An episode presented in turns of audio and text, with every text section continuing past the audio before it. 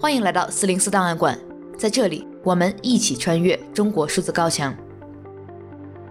CDT 周报是中国数字时代每周周日发布的原创栏目，我们从网站每周发布的内容里面精心挑选出一些重要文章加以整合，分为荐读、关注、要闻、言论、奇闻等几个类别，方便读者了解过去一周中国数字时代重点关注的内容。如果大家希望了解更多本期节目中提到的新闻事件及相关文章，欢迎点击节目简介中的链接，在中国数字时代网站阅读全文。三月二十日至二十六日这一周，曾因精准防疫广受网民称赞，被认为代表着中国防疫天花板的上海市，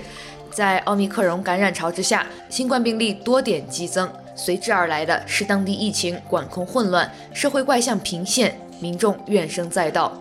上海同样交出了一份糟糕的防疫答卷。暴露了中国一切城市都有的问题。在这一周时间里，上海有居民因不堪忍受封锁跳楼跳河，酿成悲剧；有病人因医疗机构封控得不到救治，在家等死；有路人因乌龙红马事件被全部锁进一间公厕许久；当地人还因为封城传言的出现，线上线下齐抢菜，买空了各大商店。在封城指令尚未颁布时，大面积的管控措施也未缺席，社会经济生活几近停摆。而最新消息显示，上海已宣布分两个阶段实施全面封城措施，此前的谣言都是真的。更令人惊讶的是，上海的医疗体系在集中病患进行隔离治疗时所展示出的混乱与无序。一位上海市民写下了自己的新冠日记，这篇文章已经被四零四。他谈到自己对上海高执政能力的认知有了一丝幻灭。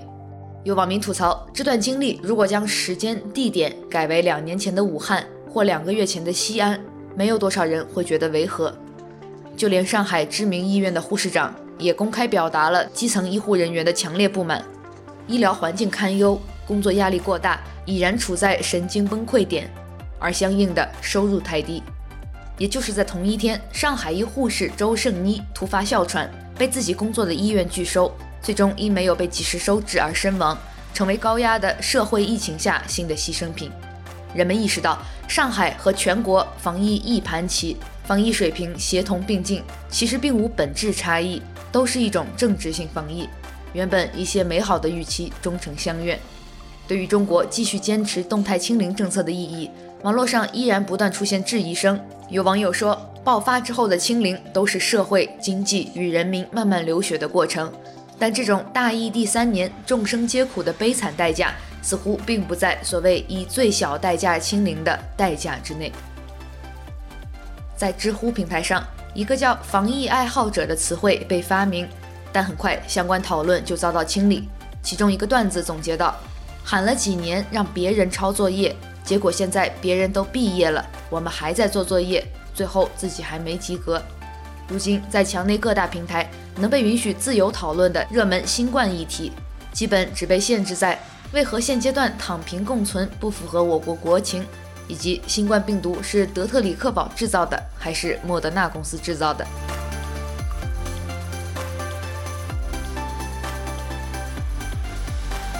这一周。东航 MU 五七三五航班在广西境内坠毁，机上搭载的一百三十二人，包括乘客及机组人员全部遇难。这起空难也是九十四年来中国本土最严重的空难，终结了中国民航四千两百二十七天、超过一亿小时的持续安全飞行记录。目前飞机失事原因仍扑朔迷离，但黑匣子已被找到。灾难发生后，很多航空行业的相关新闻引发讨论，有网民发现。仅在2022年，中国民航就有五起飞行安全事故见诸媒体报道。而根据航空安全领域的一句名言，任何一起严重事故背后，都是被忽视的几十个轻微事故、几百个事故征兆和上千个事故隐患。多篇分析文章也提到了疫情打击下民航业的整体萧条、亏损严重，许多从业者被迫灵活就业。在 MU 五七三五搜寻新闻发布会上。东航云南公司董事长孙世英答非所问，照稿宣读，所暴露出的官僚主义做派令无数网民愤怒，批评这充分说明了空难发生的根本原因。而就在上个月，民航局航空安全办公室主任朱涛将世界最好安全飞行记录的创造归因于坚持以习近平思想为指导。这起灾难也掀起了社交媒体上有关新闻伦理的一场大讨论。人物杂志因第一时间发表了 MU 五七三五的遇难者报道，被舆论批评吃人血馒头，最终迫于压力删除了原报道。但许多媒体人认为这样的指责并不公正，灾难背后不报道逝者才是最大的伦理问题。在长期存在的新闻审查下，我们本已很难听到那些消逝的声音，已处于一个严重缺乏新闻的废墟之上。而免打扰式新闻伦理更像是予以媒体的又一道紧箍咒，你报道就是添乱，以此压制新闻自由。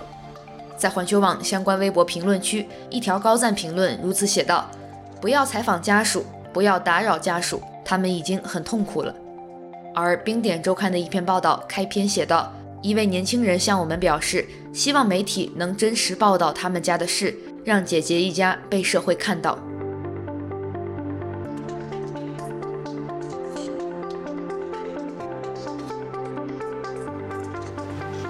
一周见读，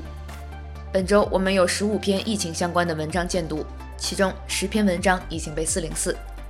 在一篇题目为“大疫第三年，众生皆苦”的四零四文章中，作者大碗楼市写道：四十多年前，北岛在《今天》杂志的创刊词中写道：“过去的已经过去，未来尚且遥远。对于我们这代人来说，今天只有今天。四十多年后，今天对于我们来说。”像贴面刀锋一样冰冷而真实，大货司机、底层父母、个体商贩，我们都被疫情裹挟进这个焦灼的时代，无人独善其身。大疫第三年，众生皆苦。他们仿佛是在玩一场战争游戏，或者是在看一场战争电影。他们只关注战争的激烈程度，而不关心战火中生命的惨烈程度。他们对每一辆装甲车、每一枚导弹的造价了如指掌，却对每一个个体生命价值几何漠不关心。他们就像有些地方的防疫部门和防疫人员一样，一边让管控下的人们，请你们顾全抗疫大局，配合我们的工作，一边对具体遇到困难的求助群众说：“这事儿不归我们管，你到别的地方问问。”作者王五四，人世间有穷兵黩武，也有温暖相伴。本周我们有三篇俄罗斯入侵乌克兰战争的相关文章。本周我们发布了 CDT 连载《刑事判决书里的中国》第一百零七期，主题是过量防腐剂导致中毒。《刑事判决书里的中国》来自作者磨刀石说，通过分析已经公开的中国刑事判决书，呈现中国的地下社会真实状况。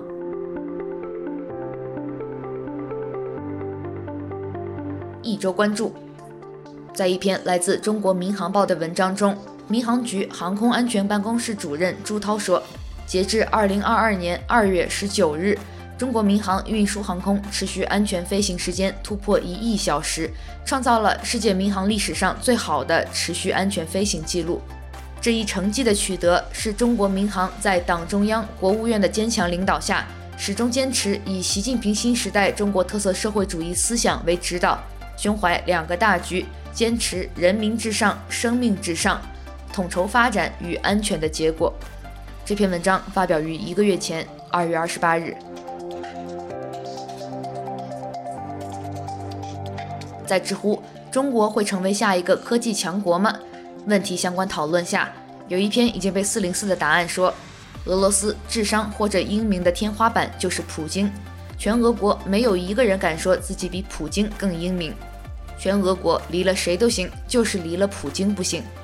虽然不知道普京有没有相关学历或者相关行业的从业经历，但是全俄国的各行各业都靠普京的指导才能运行，各行各业都必须高举普京的思想和旗帜，否则就寸步难行。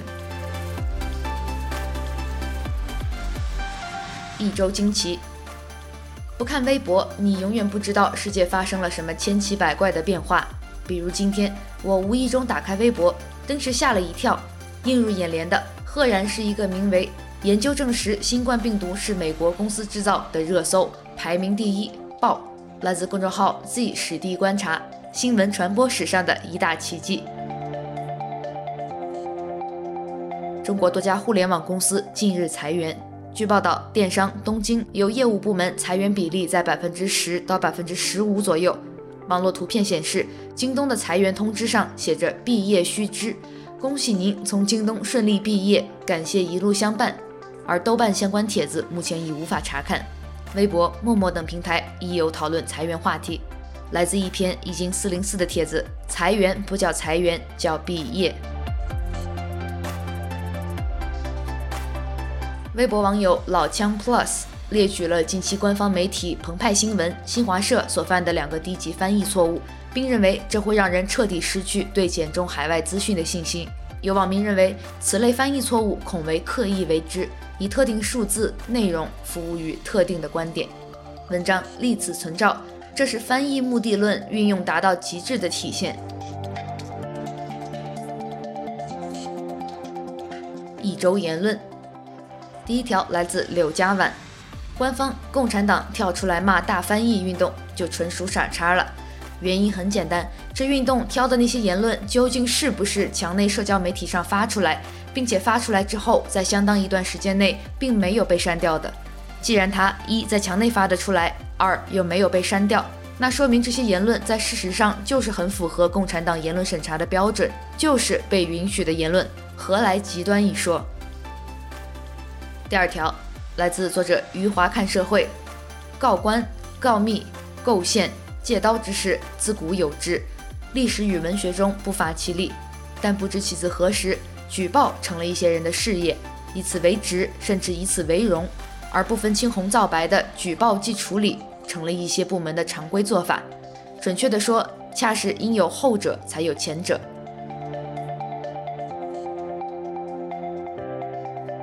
一周故事。当天夜里九点多，他送完手上的外卖，回到租住的小区，黄色围挡已经立在门口，保安拦住了他。准确地说，只要准备好了核酸结果、绿色健康码、工作证明、十四天行程卡等等材料，一强还是可以进入小区。但小区实行只进不出的封控原则。保安提醒他：“你进去了，明天就不能出来了。你还要不要上班？”来自极昼工作室的文章：暂停的春天，深圳骑手睡在桥洞里。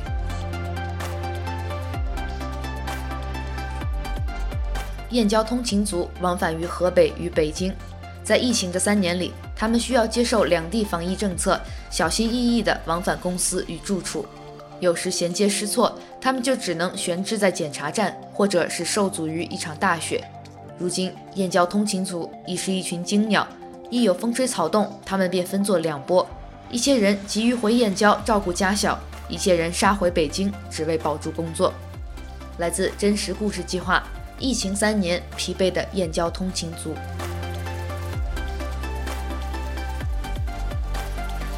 以上就是本周 CDT 周报的内容。如果大家希望了解更多本期节目中提到的新闻事件及相关文章，欢迎点击节目简介中的链接，在中国数字时代网站阅读全文。中国数字时代 （CDT） 致力于记录和传播中文互联网上被审查的信息，以及人们与审查对抗的努力。欢迎大家通过电报 Telegram 平台向我们投稿，投稿地址请见本期节目的文字简介。